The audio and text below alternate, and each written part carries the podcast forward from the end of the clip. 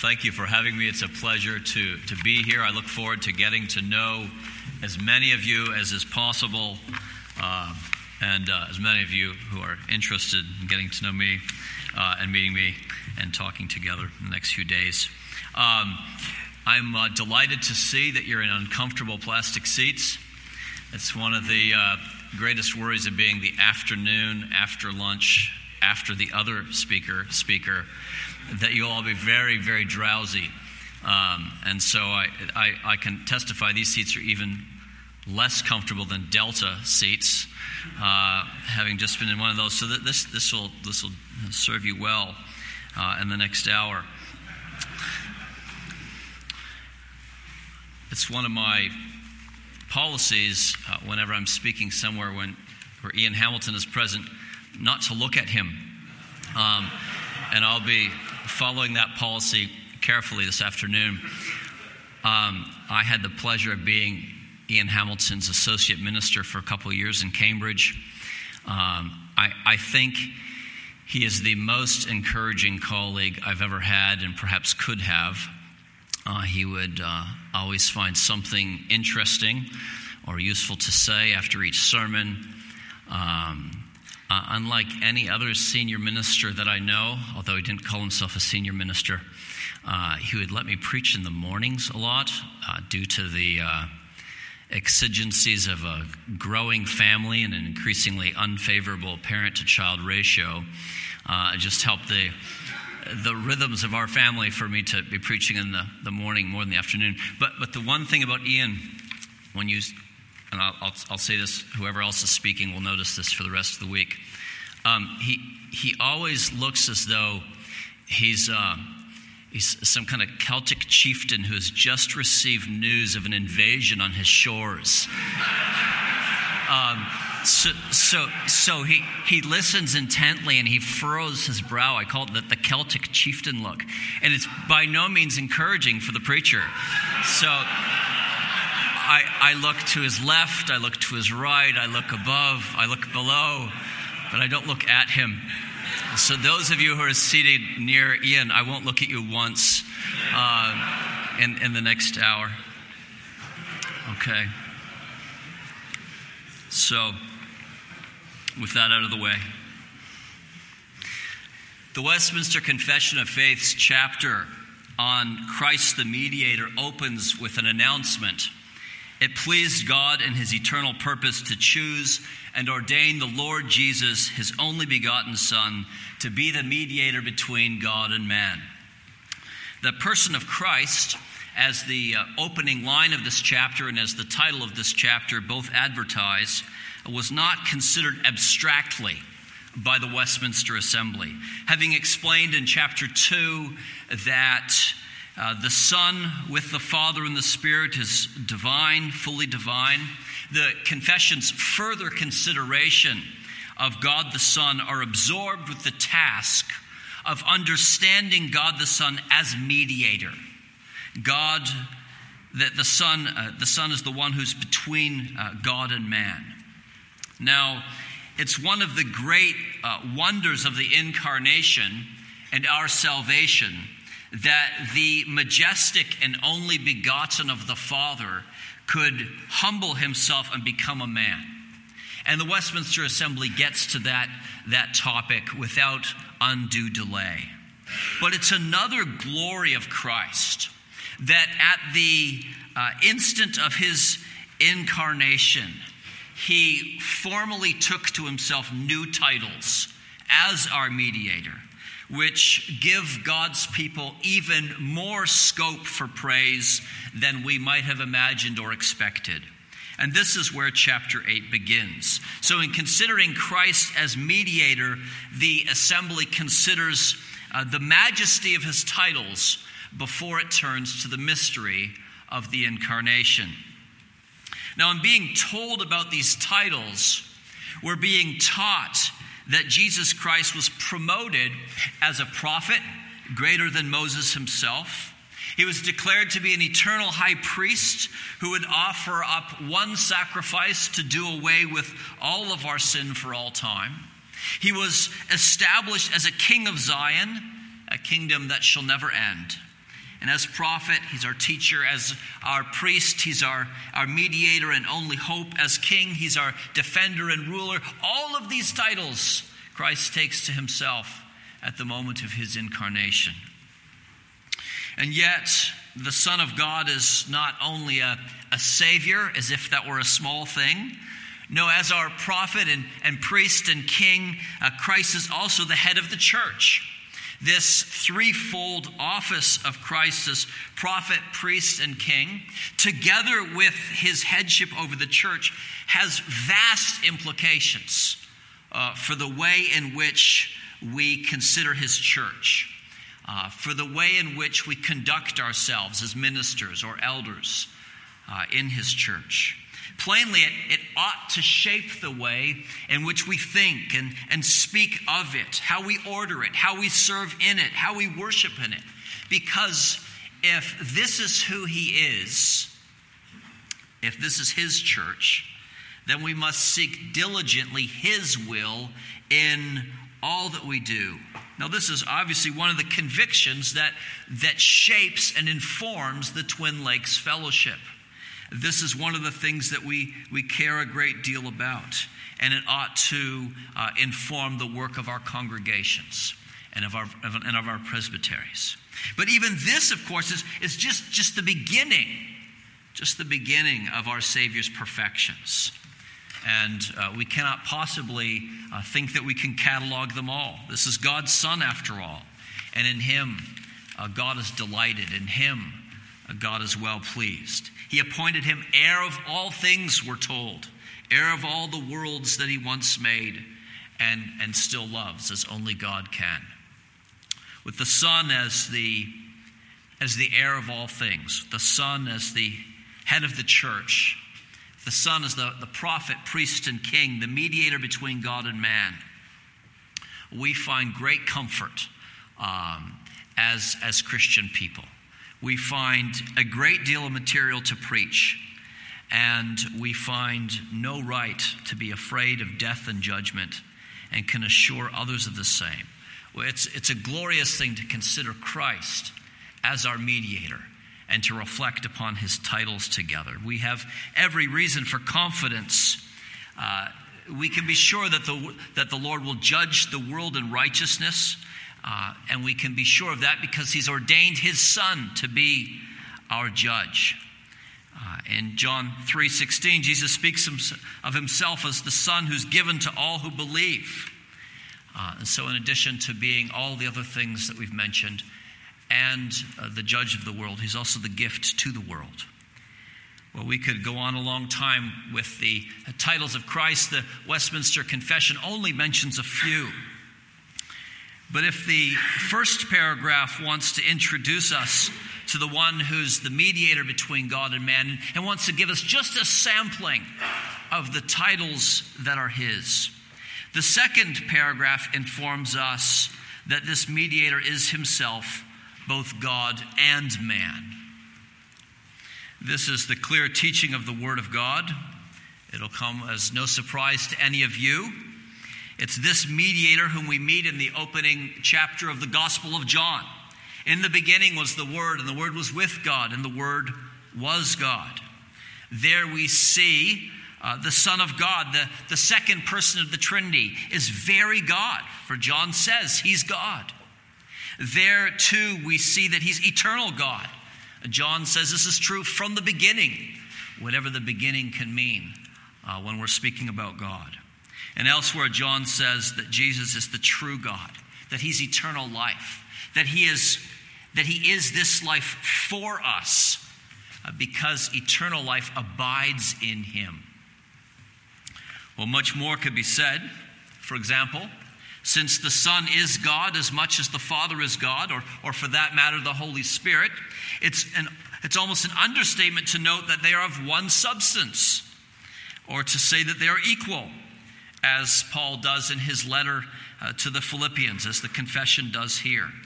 But the main point is that we should never cease to marvel that in the fullness of time, God sent forth his Son, that he sent forth this glorious Son. It's hard to even grasp the edges of this almost incredible fact that this same word that was with God from the beginning, that this is the word that was made flesh and dwelt among us. And who can, who can fail to, to hear John's humble amazement as he tells the world what he and his fellow disciples saw? We beheld his glory, the glory as of the only begotten of the Father. John is amazed, he is astonished at the glory of the person of the Son. Now, in considering God's eternal plan to send his, his Son, the, the Westminster Assembly puts before us the great contradiction of the incarnation. You know, humility for us is just a discovery of our proper place. Humility in the Son of God is not nearly so simple. In recent years, we've seen, or perhaps you've heard, of an unfortunate Christological error that's, that's passed from pastor to pastor, especially in Indonesia and China. And, and at its root is a misunderstanding of this very point. The concern of its promoters is to display the glory of the divine person of Christ. But the way in which they're going about it is to subvert Christ's humiliation, to make his humanity a species of superhuman and thus the unhuman. So anxious are they to make sure that Christ is glorified and exalted as he should be. Of course, this is just a new variation on an older error. And the Westminster Assembly, and like the Westminster Assembly, we have, we have no need to go there in order to magnify the name of Jesus. If only we have eyes to see it, Christ's humility actually emphasizes his true authority. This is what I mean by the contradiction of the incarnation. You see, a fraud, a, a usurper, a tyrant is afraid to take off his royal robes and to set aside his dignities because he is a usurper. Because he is in reality as low in authority as the person next to him. Every time I read the Washington Post, I am reminded of what dictators almost always wear when they appear in public and you, you see them on the front page. It's a military uniform, badges and all, and as many badges as possible. And they dare not appear in public without these accoutrements. They dare not cast things, these things off because the fraud clings to any evidence or display of power that he can find. But do you see the point? Our Lord lays aside his tokens of power and authority without fear. He doesn't need his royal robes, as it were, for he is equal with God. He doesn't need to grasp at the honors of heaven, which are his by right. We do not detract from the glory of the Son by emphasizing his true humanity in the incarnation. If the incarnation could detract from the glory of God, it would have never taken place. It would never have pleased God in his eternal purpose to appoint his Son as mediator if it would not also magnify the glory of Christ's person. The real humanity of this incarnated or enfleshed God is revealed in, in many places in the Bible, and you'll know these places well. Certainly, this includes the epistle to the Hebrews. This mediator did not take the form of angels, we're told. No, he was made like his brothers in every way. To the extent that we are partakers of flesh and blood, he also himself likewise took part of the same, Hebrews 2 tells us. He took a human nature, but not a fallen nature. He took our nature without the sin of our nature. Sin assaulted but did not conquer his mind or body. As the writer to the Hebrews notes, our mediator is not one who is unable to sympathize with our weakness. On the contrary, we have one who's been tempted in every way just as we are, and yet was without sin. You see, Jesus would bear our sin, but it would always be our burden that he carried, not his own. We must never forget that a chasm of difference exists between being tempted and falling to temptation. Now, the sheer extent of human wonder at the incarnation can almost make us forget sometimes that this really is a part of human history. But history it is. And we can see it simply but eloquently narrated for us by historian Luke in the first chapter of his gospel. There, we're told how an angel revealed to Mary that she would conceive a child by the power of the Holy Spirit while still a virgin. He would be called a son of God. At the same time, this child really would be hers. Often the great creeds of the church have stressed that the, that the Son of God was of the same substance as the Father. By that, clear headed theologians mean that Jesus is really divine. Here, the confession helpfully reminds us that he is also of Mary's substance. By that, these theologians mean that Jesus is really human and really lived in space and time. And yet, how are we to understand the, the divinity and the humanity of Christ? How do they relate in the one person that is Jesus Christ of Nazareth? I think we need to remember the words of the angel. The one to be born will be called the Son of God.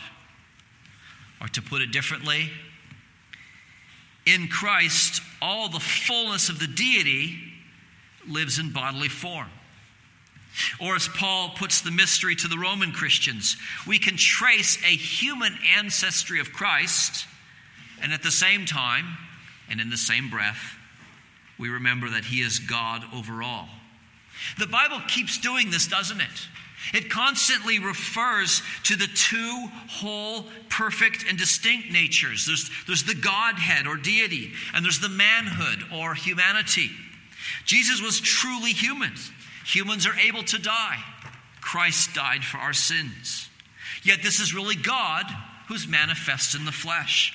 Again, a real man was justified in the Spirit and seen of angels. A real God was preached unto the Gentiles, believed on in the world, received up into glory. These two were inseparably joined together in one person. The confession helpfully reminds us there's no conversion of natures here. The divinity was not lost in humanity, or humanity in divinity. There's no composition. The, the incarnation doesn't result in, in some new hybrid, some, some new creature that's not quite God or not quite man. In fact, there's, there's no confusion between the human nature and the divine nature at all. What we must believe, what we glory and delight in believing, is that there's one person who's very God and very man He's our one Christ. And we can say with Paul that God's Son, Jesus Christ our Lord, truly was made of the seed of David according to the flesh, and truly was declared to be the Son of God with power. This is our Messiah. He's the one that we celebrate, whose glory we delight in. And so we trust in his salvation. We pray in his name. We confess with all Christians through the ages who he is one God one mediator between God and man. Well, the other side, and there is another side, the, the other side of the work of the mediator is that of a surety, as the confession puts it. Now, we distinguish between these two, but we can't separate them. A surety is a person who undertakes some specific responsibility on behalf of someone else. The surety is the guarantee, the, the person who makes himself liable for the default, for the miscarriage of another. no matter what the cost. Jesus was the surety, the guarantee of the covenant, the covenant that's discussed in a previous chapter of the confession. And he knew what the cost would be of serving as a guarantee because he knew we're perpetual covenant breakers. You see, no matter how great the blessing, no matter how sweet the promise, men and women will not and cannot keep covenants, as Adam and Eve showed clearly when they broke the first covenant made in the Garden of Eden. So, what a task our Lord took upon himself. One cannot be a mediator unless there's some basis on which to mediate. Christ could be the mediator of a new covenant that speaks better things, as Hebrews 12 says, only only if he became the guarantee or the surety of that better covenant, as Hebrews 7 says. And yet, in his grace and mercy, with his eyes wide open, as it were, Christ accepted that office.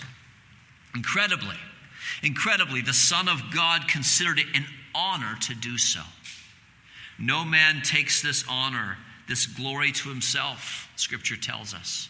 He awaits the call of God, as Hebrews 5 explains. And that call came. Our Lord was called by his Father to be our mediator. Our Lord was given by the Father all that he needed for the task. And the confession mentions and, and discusses how he was given the Holy Spirit without measure, for his work was appallingly arduous his suffering would be unspeakably great. However, it would be a mistake to think of our mediator only in his weakness, wouldn't it? And not in his strength. Our mediator is also one who is given all power, and to him is committed all judgment, as we alluded to earlier. He died but did not remain dead. He's risen, he's ascended to the heavens. As Peter explained to that great, guilty, quiet crowd at Pentecost 2,000 years ago. That same Jesus who once was crucified has been made by God both Lord and Christ. It's through this risen and ascended mediator that we worship our God. Of course, every paragraph of chapter 8 bears on this matter before us bears on the person and the glory of Christ. But a treatment of the Assembly's Christology would hardly be complete if, if we didn't comment on chapter, I mean on paragraph 7. The seventh paragraph harkens back to the second, which explains that God took this, God the Son took to himself a human nature. And by doing so, became a person with two natures, the divine and the human. It also picks up on a thread in the third paragraph, which tells us how Christ the mediator was enabled to fulfill his task because he was filled with the Spirit. Subsequent sections explain what the work of the mediator was until we arrive here at this seventh paragraph, which adds more depth to the discussion of the person and natures of Christ. Here, in the first place, we're reminded again that it's Christ who acted in the work of mediation, Christ who's both God and man. It's important to understand, and the confession states this here, that it's not the human nature of Christ that saves us, nor is it the divine nature of Christ that saves us. No, it's Christ Himself acting according to both natures who is our Savior and deliverer. In other words, it's a person who saves us, not a nature. The confession aims to stress this point when it tells us that each nature of Christ was, was doing that which is proper to itself. Now, now, in one sense, this is inevitably an imprecise manner of speaking, for, for natures don't do anything apart from a person. As Hebrews 9 tells us, it was, it was Christ's blood that purges us from a guilty conscience. Or as 1 Peter 3:18 tells us, it was Christ who suffered A great number of verses in the, in the Bible say the same thing, and they, they refer to the work of Christ, who is, of course, a whole person. And yet, while we must keep the person of Christ in view, the two natures of Christ must never be forgotten. Hebrews 9 tells us that it was blood that was needed to save us. 1 Peter 3 reminds us that suffering was required for our salvation. This blood and suffering were Christ, but they were Christ because the eternal Son of God became man, an embodied man with a human nature that could suffer. It's important to remember that Christ is forevermore one person with two natures, and that he remains as a whole person our mediator. Sometimes Reformed theologians, sometimes Reformed ministers don't say this well. Uh, sometimes we, we speak as, as, as though uh, we're saved by one nature and the, uh, or the other. The, the confession here helpfully puts before us the whole Christ. I say we need to remember this, but who can fully understand this?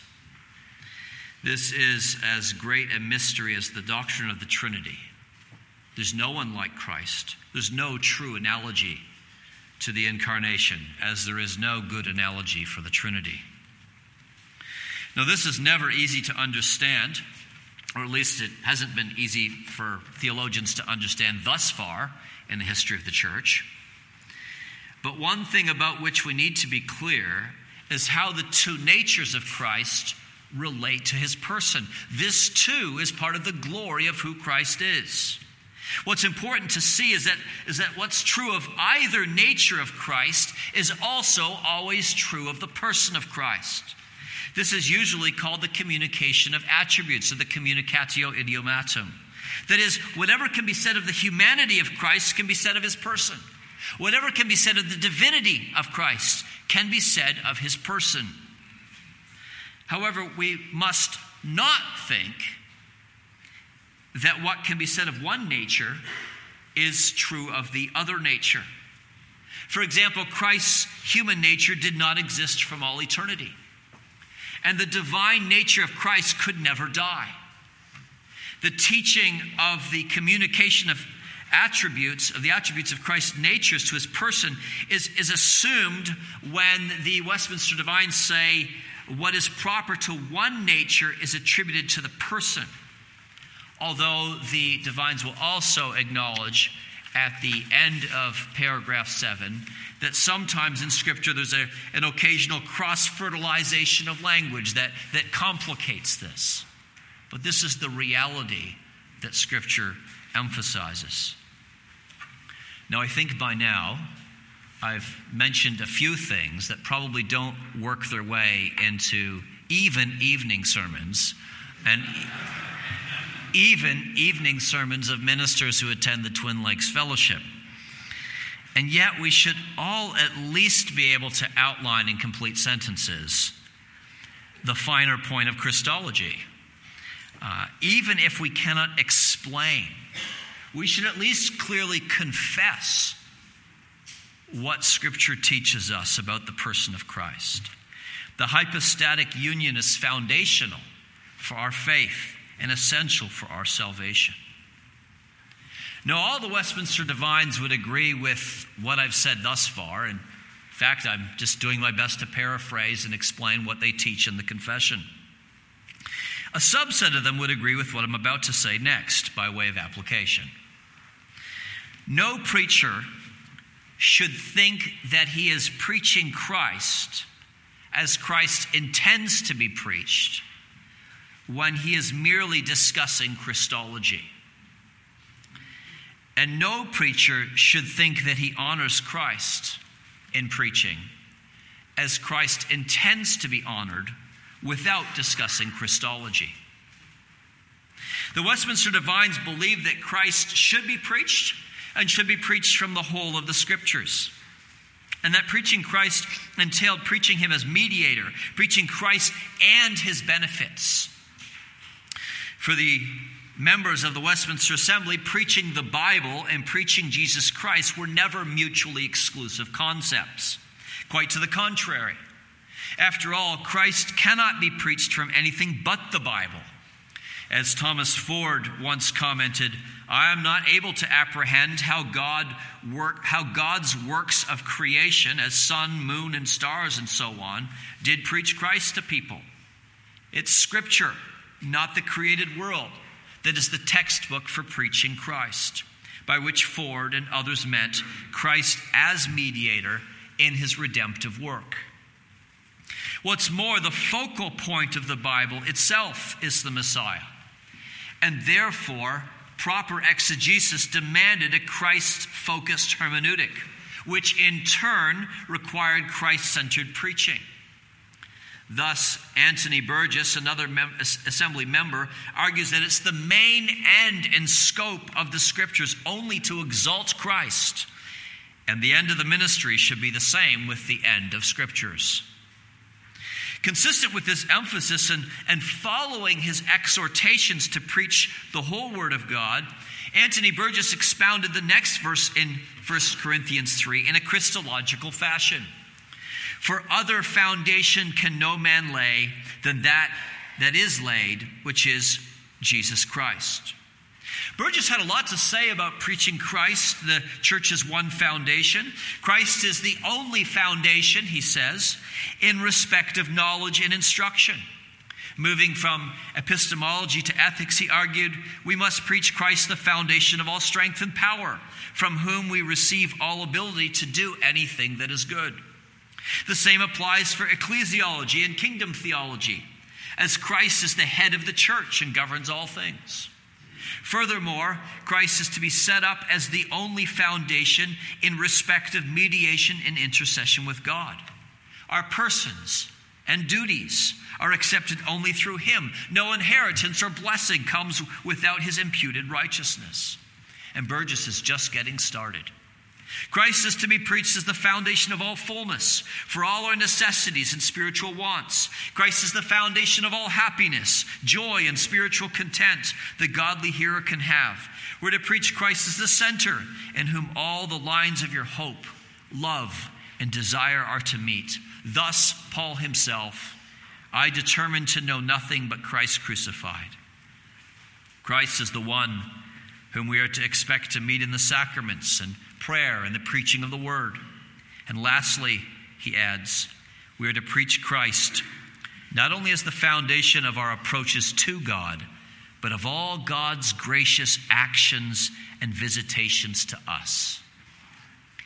By that, Burgess means that we are not only to come to God in Christ's name, but to expect that God will come to us through Christ. For God is in Christ reconciling the world to himself. Now, of course, some might uh, wish to qualify just how Christ is reconciling the world when not everyone would be saved. Uh, the gospel offer needed to be extended with appropriate sensitivity to reform biblical theology and scriptural teaching on the extent of the atonement. Nonetheless, preaching also needed to reflect the encouraging tenor of the gospel as Burgess puts it. Echoing similar sentiments, Obadiah Sedgwick states that it's but labor lost to set up anything but Christ. Ministers are to be much in preaching Christ. Again, your labors in preaching will come to little, perhaps to nothing, if it not be Christ or something in reference to Christ on which you so, lo- so laboriously insist in preaching. My kingdom, says Christ, is not of this world. So your business is not the business of the world. Go then and preach the kingdom of God.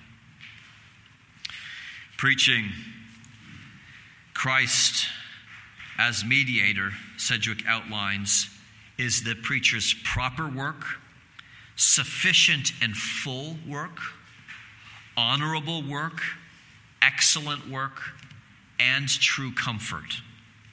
The parish preacher must be able to know on the judgment day that he has preached Christ. The missionary preacher also has the weight of this responsibility on his conscience. Thomas Thorowgood added, uh, Thomas Thorowgood, having uh, Native American hearers in mind, said it was the task of the pastor to try and enlarge the hearts of the hearers to receive. Uh, to receive those who, who preach Christ to them. And of course, those needing sermons for their salvation were not only in, in faraway lands, uh, lost Scottish and English, and we might add American and other congregations also need to hear Christ preach. Christ preached. For even unbelievers needed to be under a pastor's care till they be first converted. Now, to be honest, a, a sense of obligation to preach Christ varied uh, between members of the assembly. Uh, Philippe Delmé's textbook on preaching mentions Christ only in passing. Oliver Bowles gives it a chapter in his pastoral theology. Edward Reynolds gives it a treatise. In fact, Reynolds pursues the necessity of preaching from, from what looks like every angle.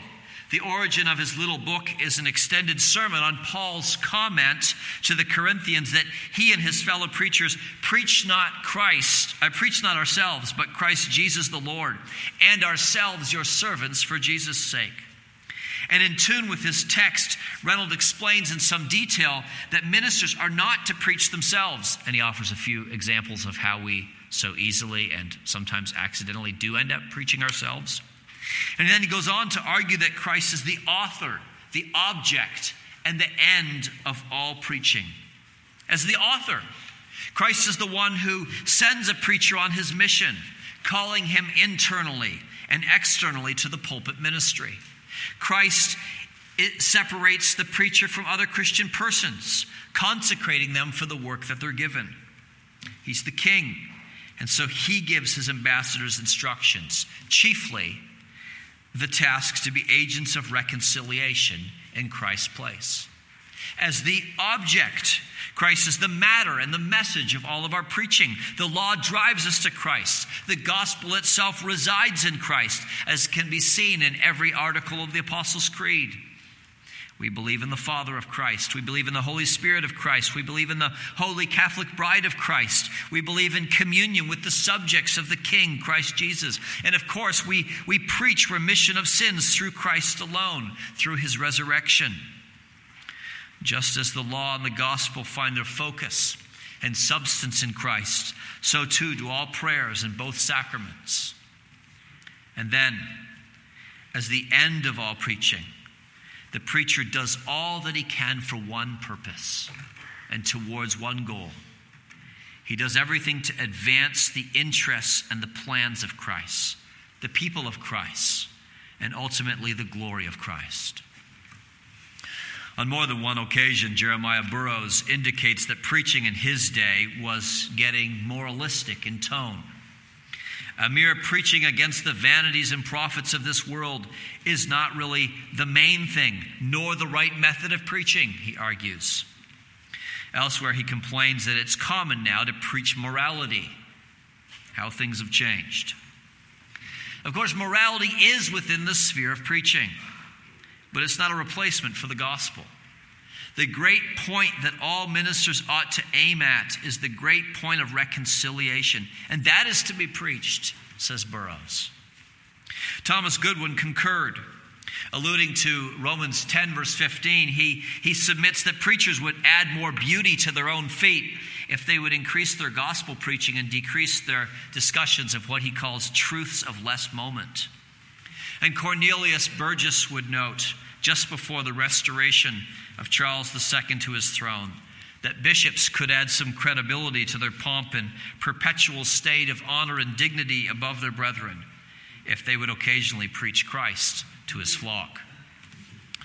Quenching all zeal in preaching Christ, Thomas Wilson told a gathering of the House of Commons, is as great a sin in England as it was in the days of the high priests and his accomplices who opposed Jesus and his disciples.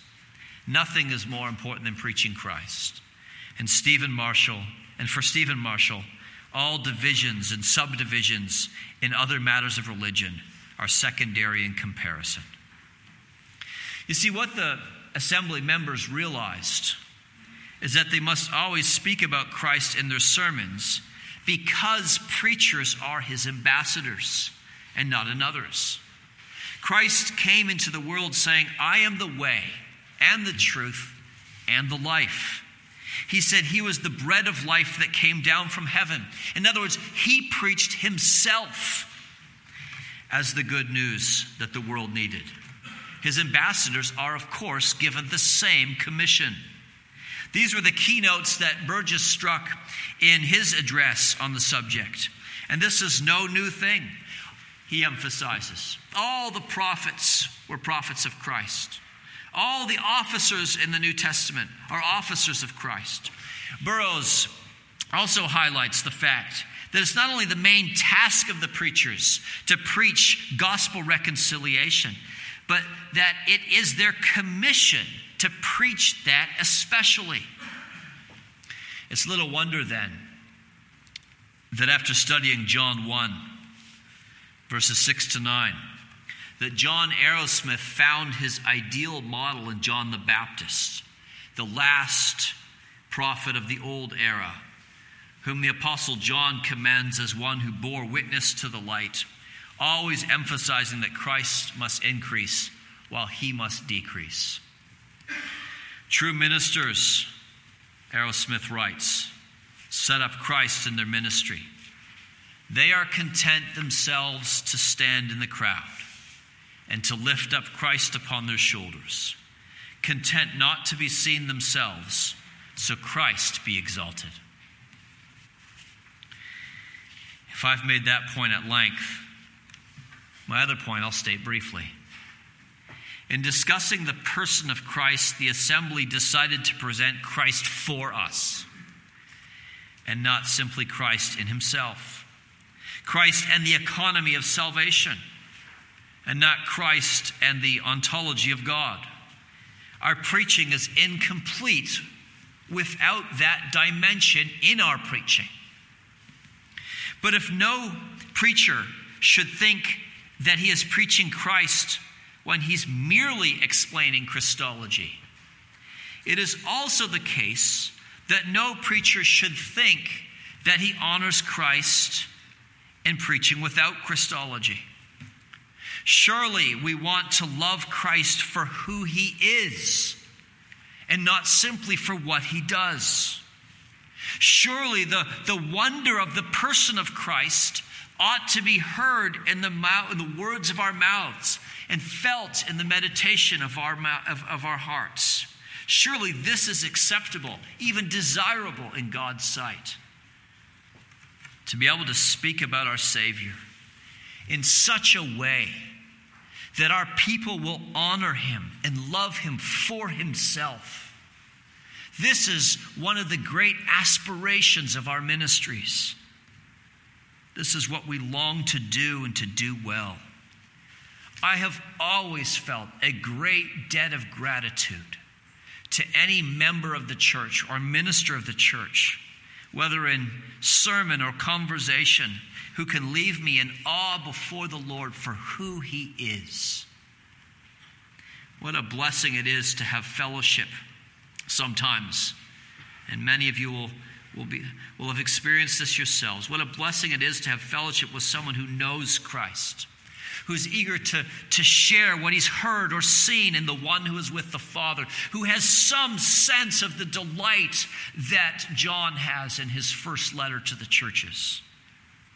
What a joy it is to be with someone who's been reading their Bibles and has so much to admire about the glory of Christ's person that they can startle themselves in mid sentence as, as if they had momentarily forgotten something they could never forget and say with a double delight, Oh, and then there's also the glory of Christ's work.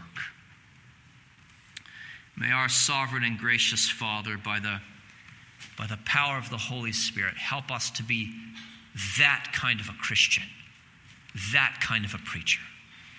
Thank you. I can't see the clock that far away. I, I, don't know if I'm 20 minutes over, if I have 15 minutes left. What should I, should I stop? Should we take questions? Some questions. Okay. Anyone have any questions, comments, or statements of overwhelming brilliance? Yes, sir.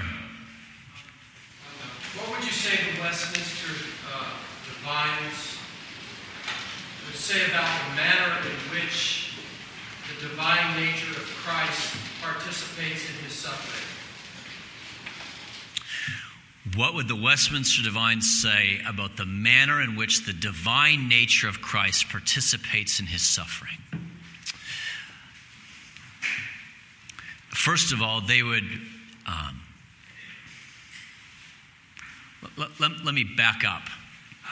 Um, I, I think it's fairly common for ref, post Reformation Reformed divines to, uh, to discuss separately um, the, the, the, the interplay, if you will, and that's crass, and I'm not sure how to get around that, of the human nature or the divine nature in the sufferings of Christ.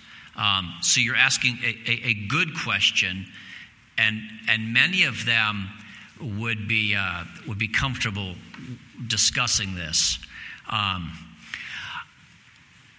I think that most, uh, although, although uh, many would be comfortable having that discussion, I think Anthony Burgess probably has a, a discussion um, in, um, in his true doctrine of justification. I think, I think it's more helpful to consider the. I'm, I'm, I'm, I'm wobbling here. What, what, this is what I want to say. Let me just say what I want to say and see how it comes out. Um, it's really not what you want to do when you're discussing Christology. Um, um, I want I, I, wish I could redirect the question to say we should always think about the person of Christ and not one nature or the other. But they will say this that if if Christ were not a divine person, there would be no value, no weight or merit to the sufferings of Christ. So the divine nature of Christ imbues the person of Christ with the with, with, with the value, with the worth that makes the suffering most evident in the human nature of Christ uh, effective. I, I, think I lost, I think that was a whole sentence. I, I, I, think I lost the beginning by the time I got to the end. Um, where they're squeamish is, is with what the Lutherans want to do. Uh, the Lutherans will are, are, are, comfortable, much more comfortable than the Reformed, in speaking about the sufferings of the divine nature. Um, and um, and of course, they're even they're even more comfortable in, in speaking about um, uh, characteristics and attributes of the divine nature uh, being, being seen in the human. Um, that, that's a long answer. I don't feel it's particularly helpful. So you should feel free to ask a follow up question, and then I can ask Ian Hamilton to answer it. Is, is there a question behind the question? Or, or am I. Or, go ahead and give it a second round if you want, and I'll see if it's worth me giving a second round. Chapter 2 says that God is without parts or passions.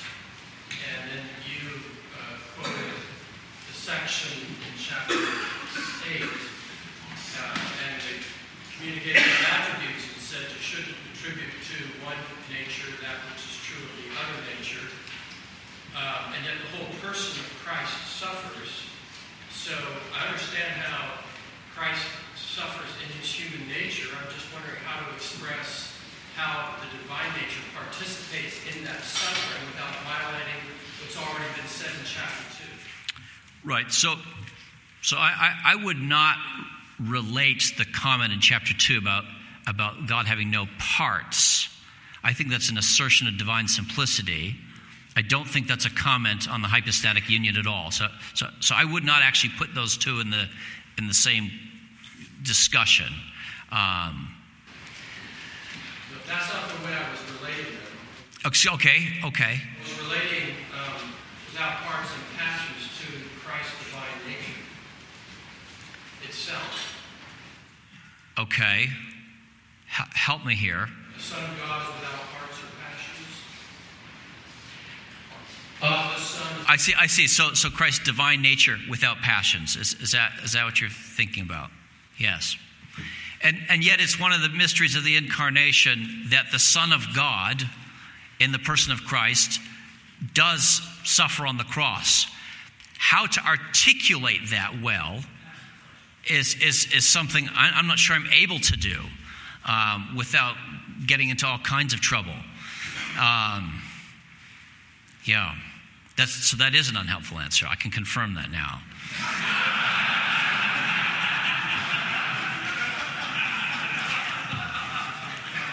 I, I find myself able to, with the use of Scripture, to make distinctions and to say what's true of the person of Christ. But I find it very difficult with the authority of Scripture behind me to answer that question. I, I just find myself bumping up against what I don't know. Rick Phillips hands up, and he's always willing to give it. I need better peripheral vision. I could have solved my agony a long time ago. Yeah. I have a different question, so Oh, a different question, not a. maybe you prefer that. All right. Do, all, all right. So, so that's that's my answer. My answer is I bump up against the boundaries of what I can say with any confidence, and so I back off at that point. Um, yeah, Rick Phillips. Uh, we've recently had a controversy over the eternal functional subordination of the Son. Yes, Uh, I noticed one, that. One of the one of the takeaways that I personally took from it was we need to distinguish more carefully between the ontology of Christ and the incarnation of Christ. It seemed to me that one of the mistakes being done is texts that were in the context of Christ's incarnation were being applied to his eternal, well, either ontological or economical state. I thought you spoke very, uh, very pointedly about the humiliation of Christ, and those were excellent remarks. Could you comment on maybe things that we've learned from this controversy? And I, I particularly have in mind of differentiating the incarnation of Christ from his eternal being and relationship. So, so I think that your question contained a point that really doesn't require a lot of amplification, either in terms of volume, everyone could hear you, or in terms of clarity. Um, so it, it, it does seem to me, I don't think I have any, I I don't have a corner on this, um, so I don't think I'll, I have anything particularly useful to say. Um, but it, it, it does seem to me that um, that we need to very clearly distinguish the humiliation and obedience of Christ as our mediator. Um, and we need to remember the, uh, the, the exaltation of Christ uh, as, as our mediator. And one of my concerns with the ongoing conversation about some kind of eternal subordination is it seems to lose sight of the fact that the humiliation of Christ is a is as it were a, a bracketed moment in can we speak like this in the life of the Son of God? Um, there is there is an order to the Trinity. The words Father and Son mean something and mean something significant. But it's very unhelpful to speak about that in terms of eternal subordination. And when one begins to look for precedents in church history to baptize this idea, they tend not to be good ones. Um, so, efforts to defend a legacy of subordinationist or, or, or uh, somewhat subordinationist language um, tends to be uh, an unhelpful approach on the part of the church going back to the second or third century to deal with modalism. So, in order to demonstrate that the Father, the Son, and the Holy Spirit really are different, the early church uh, uh, often emphasized too great a difference between the Father, the Son, and the Spirit. That is not a helpful precedent. We, we shouldn't actually want to go back to that in order to, uh, in some way, validate a, a, a current fad in Christology. Um,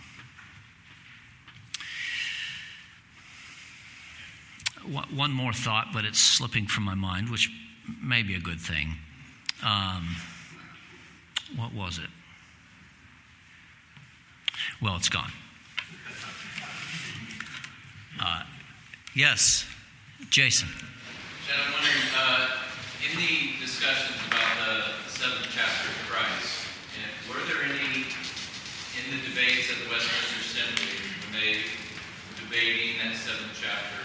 Uh, they didn't use the Chalcedonian language of Theotokos. Was there discussion of that at all in the debate there at the assembly?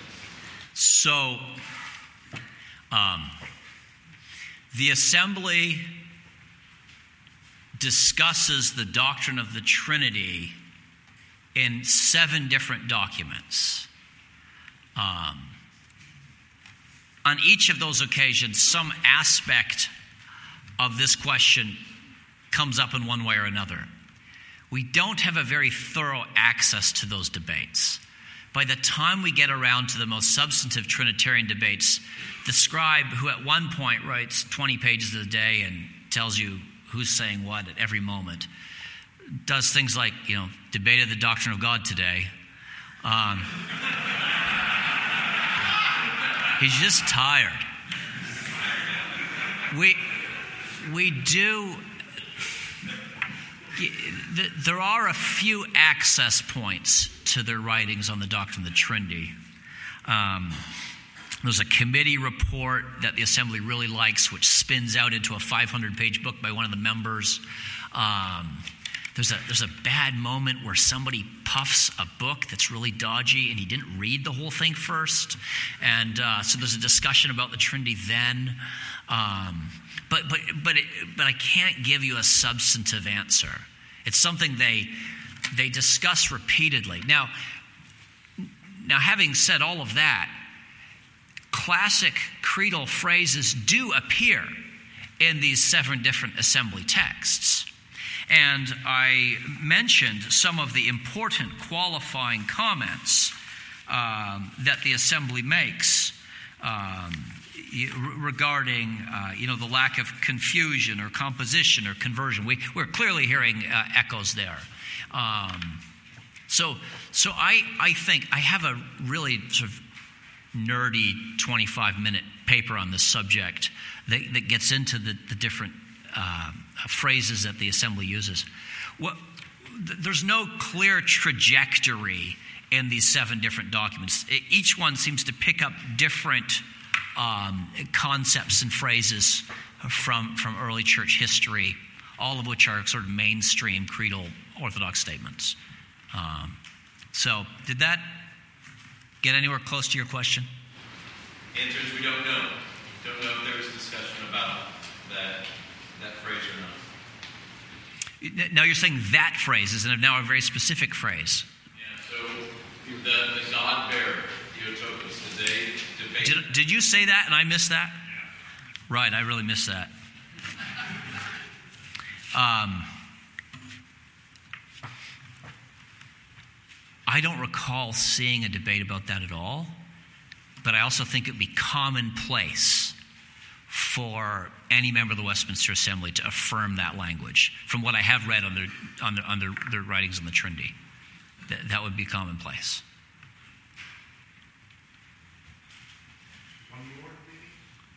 We have time for a question, maybe not an answer, but at least a question. David. Chad, we just come through Holy Week. Most of folks here are pastors, and we tend to focus on the work of Christ in this particular week. with the cross and the resurrection. Give us some ways to go back home and focus on the person of Christ with regard to the cross and resurrection as we speak to our people.